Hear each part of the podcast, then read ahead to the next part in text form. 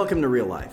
Hi, I'm Jim Miller, and you're listening to the Real Life LA podcast, coming to you from the Southern California foothills town of Glendora, California. We're a church for everyone, and we exist to lead lost people to Jesus, building a community of grace with a God sized vision that reaches from generation to generation. As you hear today's message, we pray that God speaks specifically to you, opens your heart, and shows you how to live each day with more joy, beauty, and wonder.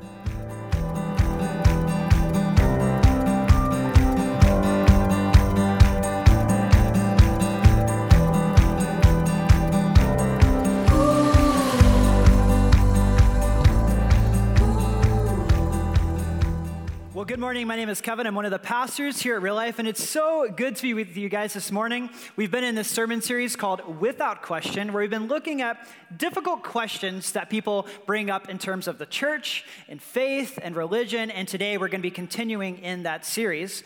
Over the last couple of weeks, Pastor Jim has been walking us through what does the church and faith say about uh, suffering and evolution and lots of different topics. And today is going to be no exception. And I'm excited to hit today's topic with you. But before we dive in, I actually just want to highlight tonight's Halloween party. I know Pastor Jim came up and talked a little bit about that, but we're really, really excited about tonight. This is a chance for us to open up the doors and to fling wide the doors so that people can come and see what this church is all about. And so I really hope that you will encourage people to join you tonight.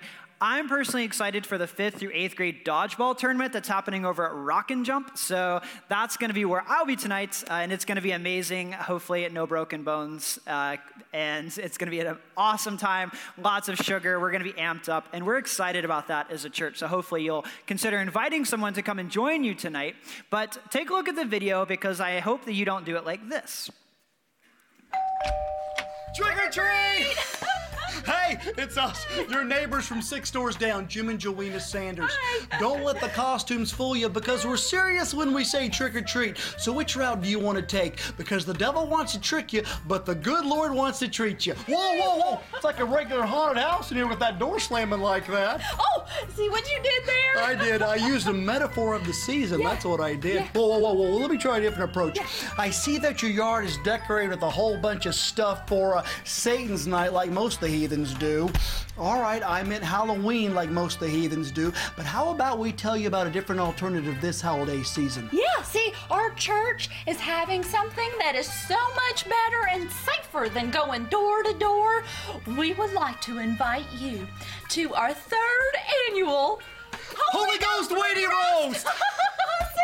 Because I'm the Holy Ghost and, and he's a weenie to roast. Oh, that my wife, a regular Jay Z. Whoa, whoa, whoa, whoa, whoa, Danger, Will Robinson. What we're trying to say is here, we just want to invite you to our church for a little bit of food, a little bit of fun, some games, and some music. Yeah. What do you say?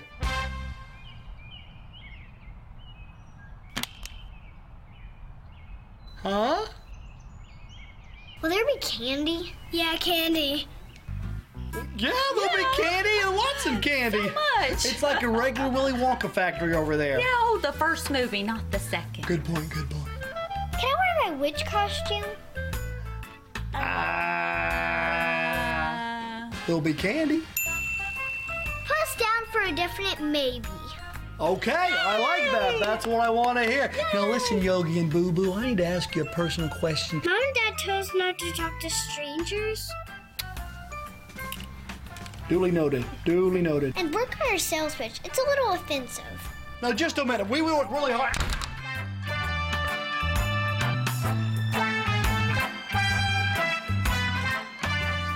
So, probably not the best way to invite people, but I really like that video because it just reminded me about how awkward the church can be when it comes to Halloween. Like, let's just be honest, the church is super awkward when it comes to Halloween season.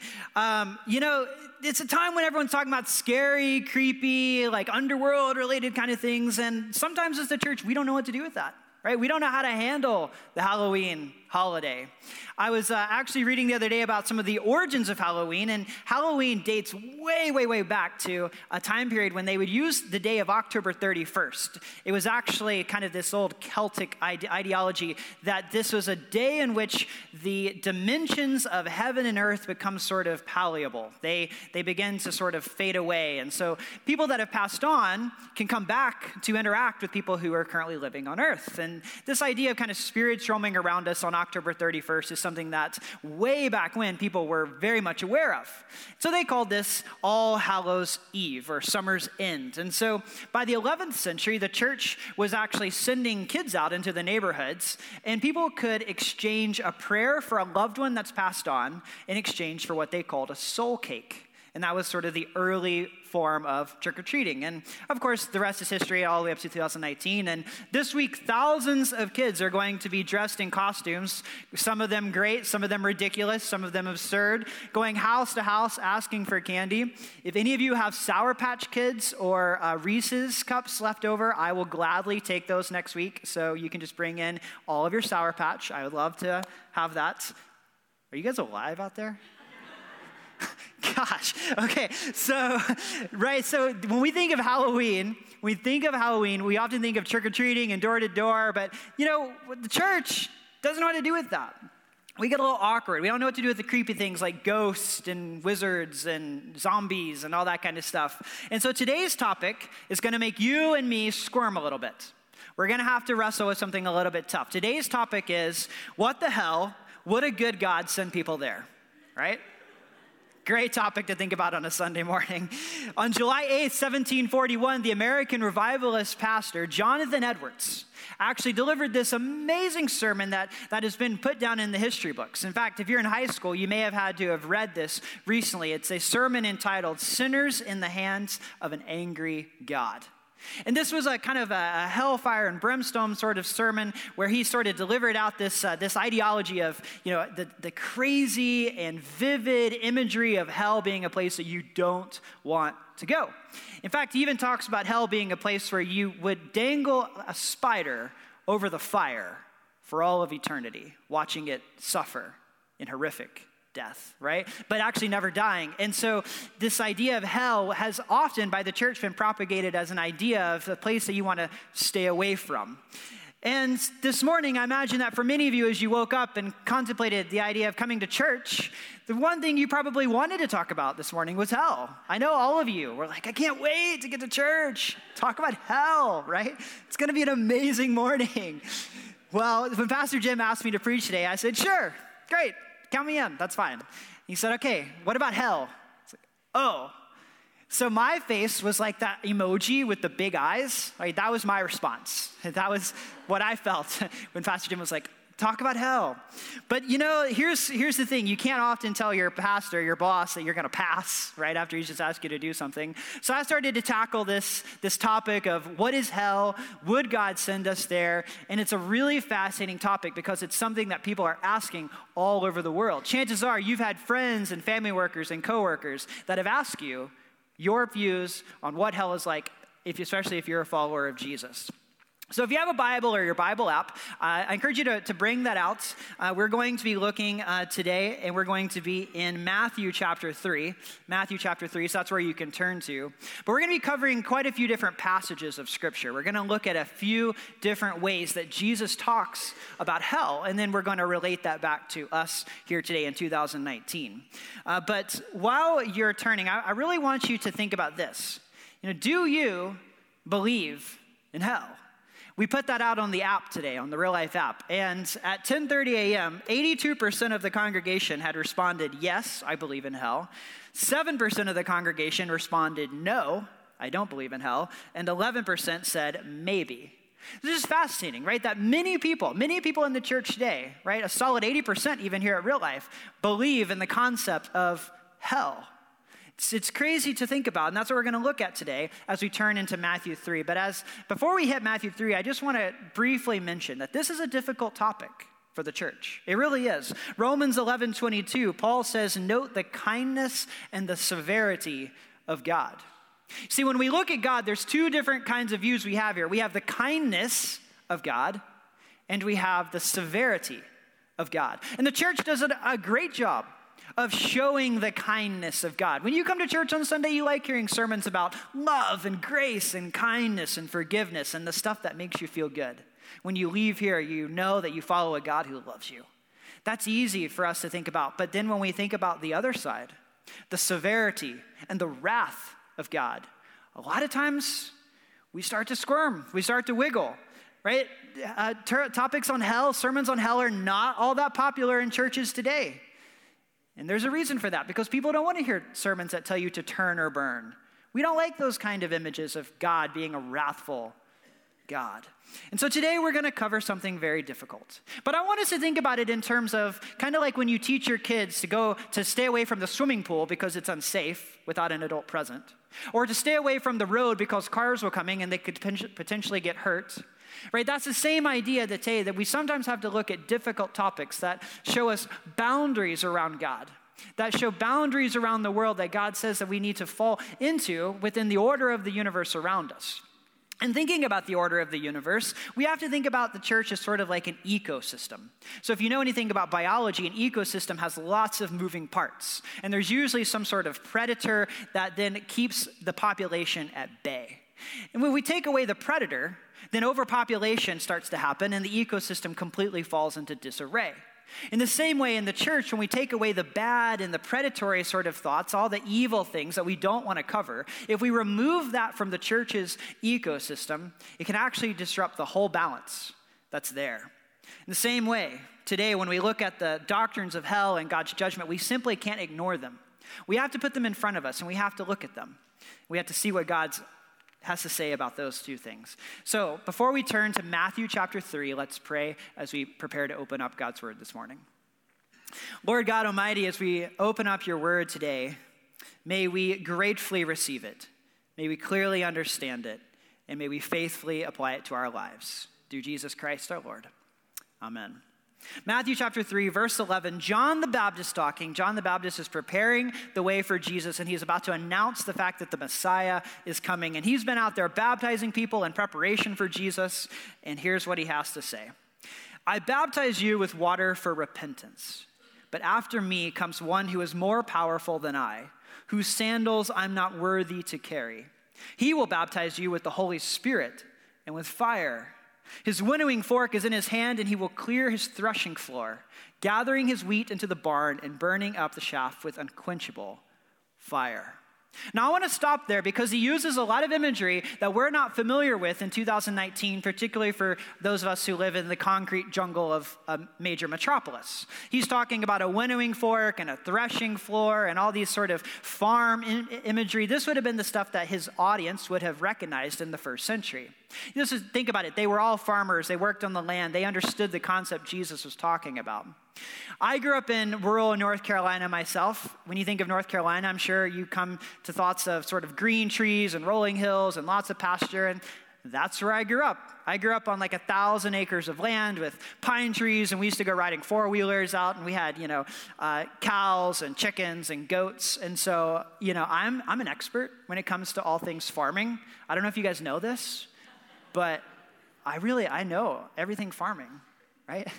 Just kidding. I, I actually know nothing about farming. I live in LA for a reason because I did not like the farm. But the farm actually has a, has a really important part of society. And so when we think of wheat, which we all eat on a daily basis, if you eat your Wheaties in the morning, you're eating wheat. When farmers bring in wheat from their, from their land, they actually bring it into this kind of you know, barn or wherever they're going to separate the, the edible wheat from the husk. So they bring it in and they put it on what's called a threshing floor, right? I had to Google this this week to figure out what a threshing floor was. They bring in the wheat and then they bring in the oxen and the oxen like stamp around on the wheat until the good wheat falls down and the chaff, right, the husk, uh, the kind of the, the shell around it basically is left behind. And so the farmers go in with a winnowing fork and they begin to kind of stoke it and it continues to separate and the, the chaff starts to fly up into the air. And then they sort of separate that out, they take it outside and they burn it. Right? They take the good wheat that you can eat and they put in the barn and then they separate what's left over to be burned. And when we look at, at this idea of John the Baptist proclaiming this to be something that Jesus is going to do, what he's saying is that Jesus is going to separate two types of people. He's going to separate those who are righteous and then those who are sinful. There's a, there's a separation. There's, a, there's an idea that there's two groups of people out in the world, and Jesus is coming to create a divide between those two those who are for him and those who are not. And so that's has to be our image as we think about this idea of hell today as a separation between good and evil. In the Bible, anytime the word Gehenna is used, it's an indication for the, for the place of hell. So when Jesus talks about hell or references hell or mentions hell, he's using the Greek word Gehenna. And Gehenna was a place in southern Jerusalem that was essentially the trash dump of the city. Uh, back in the old days, before it became a trash dump, it was a place that essentially was kind of like the Blair Witch murders or the Salem witch trials happened down in Gehenna. Lots of murders and very mysterious things and witchcraft and evil. And so the Jews disregarded this place as a place of complete evil, and so they turned it into a trash dump. So the Jews would take their, take their trash down to Gehenna and they would begin to build up and build up and build up. They'd have to burn it, and then it would build up further, and they would burn it. And so it became this cycle of trash burning. So, whenever Jesus is talking about hell, he's actually referencing a physical place that people knew, that people could see, that people avoided, and did not want to go to because it was constantly on fire and smoldering. It was the place that you told your kids not to go play and to stay away from at all cost. This idea of Gehenna is important as we think about hell. So, as we turn now to Matthew 25, we're going to flip gears just a little bit. Now, we're going to actually fast forward in the picture. Jesus has come and Jesus has been preaching all over the place, and he's going to say something that's important for us today. Matthew 25, verse 41. He says, Then he will say to those on his left, Depart from me, you are cursed, into the eternal fire prepared for the devil and his angels. Now, I want to stop there. He says, eternal fire prepared for who? The devil and his angels, right? He doesn't say us. Right? His intention was never to send human beings to hell. The hell was created as a separation from God because of the fall of the devil himself. So that's important for us to think about. We continue. Jesus says, For I was hungry and you gave me nothing to eat. I was thirsty and you gave me nothing to drink. I was a stranger and you did not invite me in. I needed clothes and you did not clothe me. I was sick and in prison and you did not look after me. And they will answer, Lord, when did we see you hungry? When were you thirsty? When were you a stranger or needing clothes or sick or in prison and did not help you? And he will reply, Truly I tell you, whatever you did not do for one of the least of these, you did not do for me. And then they will go away to eternal punishment but the righteous to eternal life. The separation is happening. Right? I'll never forget the first time that I was invited to go on a mission trip. Who's ever been on a mission trip in the room? Raise your hand if you've been. Okay, so quite a few of you. Right? So if you go on a mission trip, these can be very difficult things to go on. A lot of times because they really stretch us and take us out of our comfort zone. So now I was in 10th grade, I was invited by my youth pastor to go on a mission trip. And I'd been on lots of summer camps and retreats and been on beach trips and all sorts of things, and those were fun. And so I just assumed that this was going to be like another fun trip that we went on, and it was a lot of fun. But when we arrived in Raleigh, North Carolina, we came to this school, and our, our youth pastor was like, All right, let's unload. And we're like, What do you mean? He's like, We're sleeping on the floor of this school. And I was like, What? We're sleeping on the floor of a science classroom? And for an entire week, we put up our air mattresses and we slept on the floor of a school.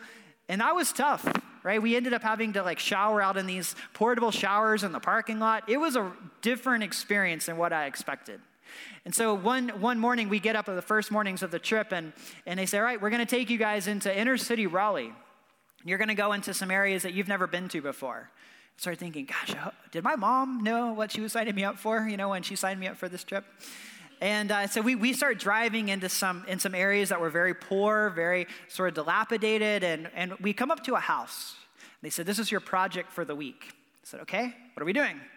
She said, this, this lady, this lady was on the front porch. She didn't have air conditioning. She couldn't afford that. It was the middle of summer. Remember, this is like July, North Carolina, hot, humid, sticky, terrible. So it was actually warmer or uh, cooler outside than it was inside of her house. And so this lady was in a wheelchair, she was very elderly, and she couldn't afford to fix her roof. It had been leaking for years. And so they said, Hey, you guys are going to fix the roof. I was like, We are? Like, I, I hope you realize who you're, who you just got to do this. It's a 10th grade Kevin, right? 10th grade Kevin does not know how to roof a house, right? I don't, still don't even know how to roof a house. I've did it for a week. But for that week, we got up on the roof and we put up, we put up shingles and we replaced the roof. And somehow it, it worked with all these 10th grade kids that were up on this roof. And that was an amazing experience because it taught me something about serving other people. See, when we're called to follow Jesus, we're called to a life that focuses not on ourselves, but on others. Not on what we want, but what others need.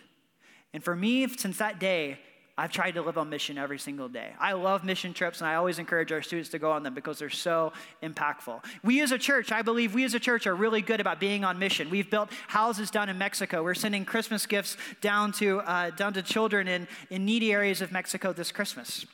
Here at Real Life, I watched this past week our prayer team pray over a man who's been sober for over 40 days, a man with severe drug addiction. And over in the living room, right over here, we got to pray over this man. And this is not something that I'm super comfortable with myself. I'm a pastor, and sometimes I struggle with this idea of praying for people who are in times of need. When Pastor Jim talks about supernatural things, I squirm a little bit too because it doesn't come natural to me. I didn't grow up in the tradition that was, that was big into talking about supernatural things. But when we look at God, God is up to some big things here and in the universe and across his domains. And so the other day in the living room, praying over a man who's been sober for 40 days, he was, he was weeping and crying, and he said, I need a reminder of God's grace in my life. And so, together with the prayer team, we got a little bowl of water and we baptized him just in the living room, some sprinkling of water. Said, Let this be a reminder that God's, God's grace washes over you like water, cleanses you, makes you new, makes you whole again. And may when you leave these doors, may you always remember the God that loves you. We invited him back to get dunked to get the full effect later on, so hopefully we see him back. But in that same meeting, we prayed with a woman who has turned away from evil and, and, and praying towards evil spirits. She's weeping and crying and saying, I'm so overwhelmed by the love of God. You see, if we as a church are not going out into our communities and overwhelming people with the overwhelming love of God, then what is our purpose? What is our mission? And that's what God calls us to do.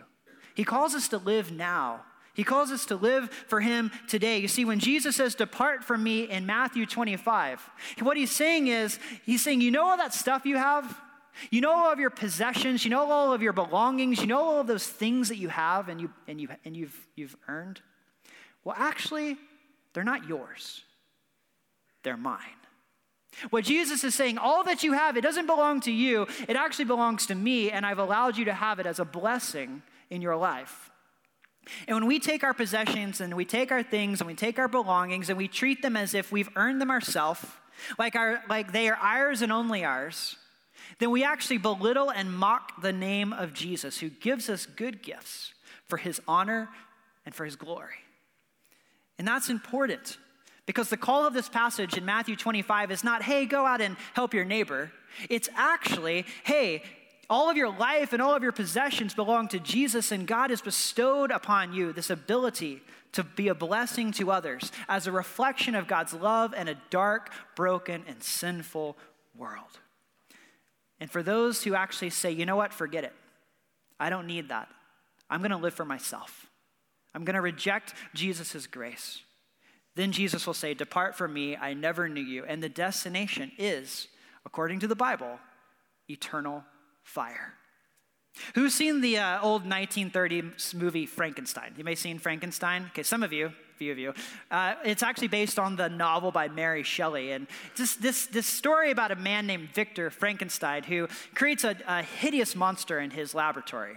And the monster is about eight foot tall and it's really ugly and tries to go out and engage in society, but people end up trying to kill the monster because it's so ugly and the monster can't figure out why he's you know, being attacked. And so he ends up running off and finds his way to a cabin.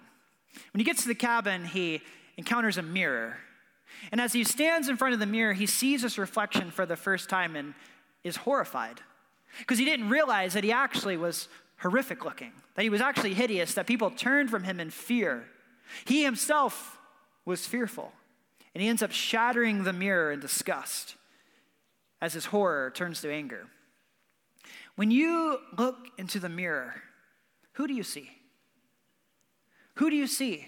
Not who does everyone else see, but who are you to the God of the creator of the universe, who made you, who formed you?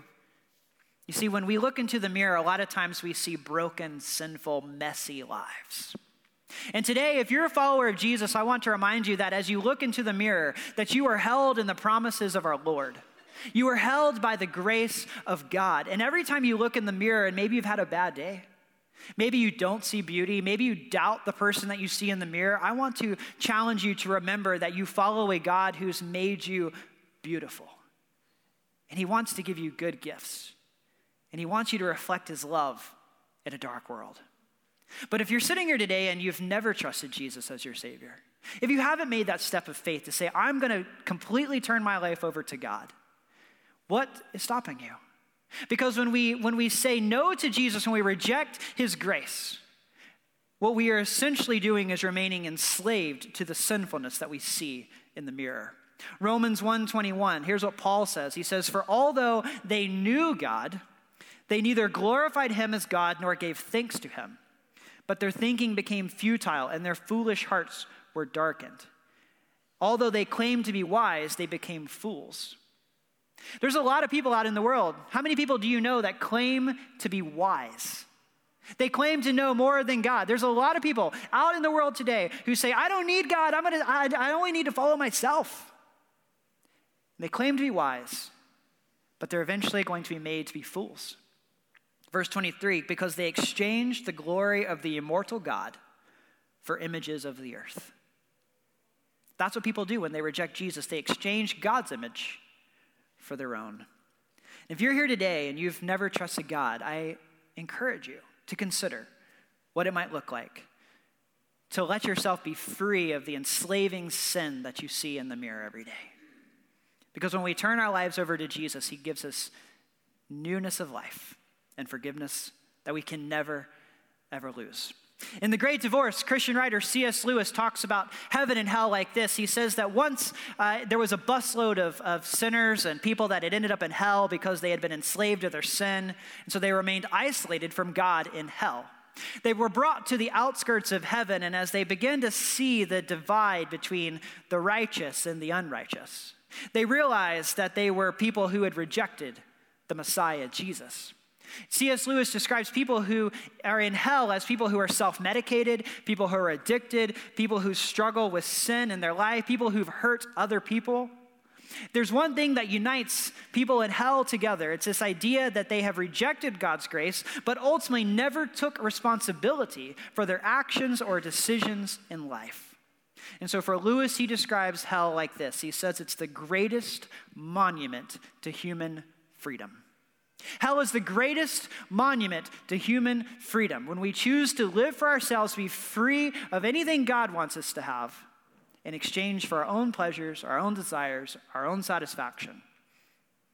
God is not a God who inflicts punishment upon disobedient people. God actually wants us to follow Him, and He gives us a choice. We can choose to follow God, or we can walk away. It's as simple as that. I was recently down in Skid Row, if, down in downtown LA. I had a friend in town, and, and uh, they said, you know, hey, I'd, I'd, love to see Skid Row. I was like, I don't know why he want to see Skid Row, but we went down to Skid Row, and so we drove through it. And it was, it was very interesting to me. And I've been to the Tenderloin and San Francisco, and Skid Row, very similar, but I've been in a lot of different places in the world, but Skid Row is interesting.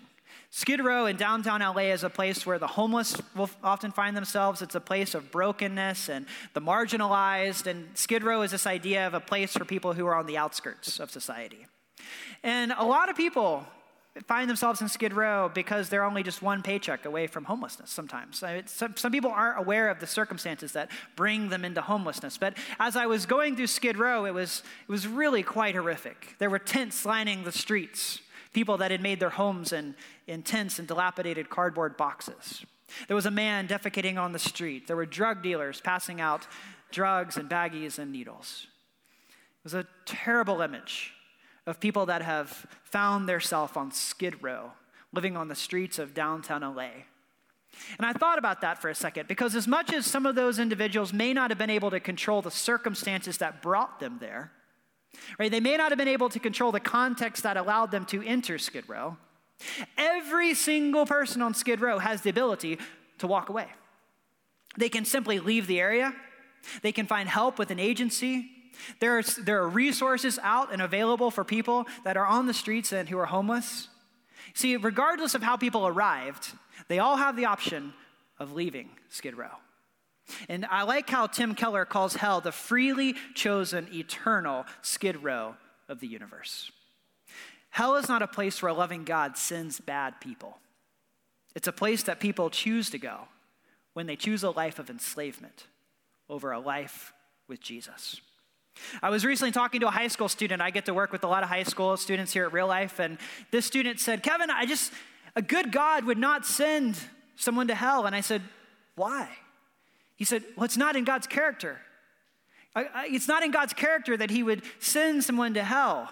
And here's what this student was saying. What he was saying is that if, if hell exists because people fail to see God's grace in their life, if hell exists because people reject God in their life, then we, in our response to hell, cannot be for our own safety to further belittle God's name by saying it's not in His character to send us to hell. See, we're basically passing the blame. What the student was saying was that I don't think that the punishment fits the crime. I don't think that God would allow this to happen because God's name is not a big deal. And that's what so many people are doing when they claim that a good God would not send people to hell. So I asked the question I said, Is God not justified in allowing someone to enter hell? And there was no response. Because hell is not an issue of God's love. Hell is, is an issue of God's justice. Loving God does not send people to hell, it's something that we accept ourselves. I'm going to invite the band to come up as we close this morning, but I just want to put together this idea. When I was a kid, I used to, I used to do what a lot of older brothers do. Uh, if you're an older sibling in the room, you might resonate with this, but I used to make my brother's life quite terrible. Um, I, that was my job as an older brother. Um, one time I, I had him eat a fruit roll up wrapper just because I wanted to see what would happen. My mom got really, really mad at that, and I feel really terrible about that today. So I'm sorry, Eric, if you're listening to the podcast that I made you eat a fruit roll up wrapper as a kid. Um, but that wasn't, that wasn't the worst of it. Actually, the worst of it was when I was a senior in high school, my family went on a cruise to the Caribbean. And I was kind of, you know, the last Christmas together in high school and all that kind of stuff. So it was New Year's Eve. And, you know, what do people do on New Year's Eve? They go out and party and enjoy the new year and celebrate the coming year. And, and so I was out on this boat, and my parents said, We're going to go to dinner. Your job is to babysit your middle school brother. So here I was, I was like, Great. That sounds amazing. Just what I wanted to do on New Year's Eve was babysit my middle school brother. So my parents go off to dinner, and I was like, I got to get rid of him, right? I got to get rid of my brother. So I said, Eric, I'm sorry to tell you this, but you're adopted, right? And he was like, he was probably 12, I don't, I don't know, 11, 12. He was mortified. he was like, what? And like goes screaming, crying, right? I really didn't quite expect that, but I was like, oh, that, that worked. He's now gone. So I went off, you know, to, to have a good time with, you know, other friends that I had made on the boat. Well, my brother goes and finds my parents, who then interrupts their dinner and says, Kevin says I was adopted and was crying and it was really traumatic. And I'm so sorry. Once again, I know I'm a terrible person that I would do such a thing. But I know I'm not the only one. Anyway, so my brother goes and he basically I ruined the whole evening. And my parents come back and they're like, Kevin, what were you thinking? Right? You just ruined this kid's New Year's Eve and you ruined our dinner. So you're going to go and have to be grounded for the week. And we're on vacation, right? So I'm like, what? No, no, that's not a thing. and they were like, no, you're, you're going to bed. This is 10 o'clock at night. They're like, you're going to bed. Uh, we don't care. You're, you're in trouble. And I was like, you can't do this. I'm almost 18, about to go off to college. Like, you can't punish me. And they're like, you want to bet? So I went to bed at 10 o'clock that night. The only New Year's that I've never been awake for was when I told my brother that he was adopted. So I'm sorry for that. But you know what made me think of this is how mad I was at my parents that they would punish me for doing something like that. Because I didn't think it was justified. But here's the deal when we as the church go out into the world, a lot of times we encounter people who do the exact same thing right they they have a life that's that's sinful and broken and and embraces their own self and evil, and yet they want to pass the blame for their, for their punishment. It's an eternal separation from God back onto God Himself. Right? We live in a society in the postmodern world that says that we can believe whatever we want, that truth is, is, is objective. We can, we can think of truth however we want. Right? We can, we can pass the blame to someone else. It's completely normalized in our society today. Or maybe we just make it sound absurd that authority figures would punish us for something in our life. But all of us have free will. All of us have the ability to choose God or to turn away from God, and we can either we can either, you know, give up, we can go for anarchy, or we can go for hope. And this morning I challenge you to go for hope. To hope for something better because God doesn't force his love upon you. God made you, he created you, and he loves you. And he wants you to love him. He wants you to accept His grace and mercy in your life. And many of you here have done that, but He doesn't send us to hell for choosing to reject Him. The action is not actually on God, the action is on us because our sin is what condemns us. And I guarantee you, I'd be willing to bet that God mourns when someone goes to hell because he simply said, Come and follow me. And so today, let us follow Jesus with all of our heart, mind, soul, and strength.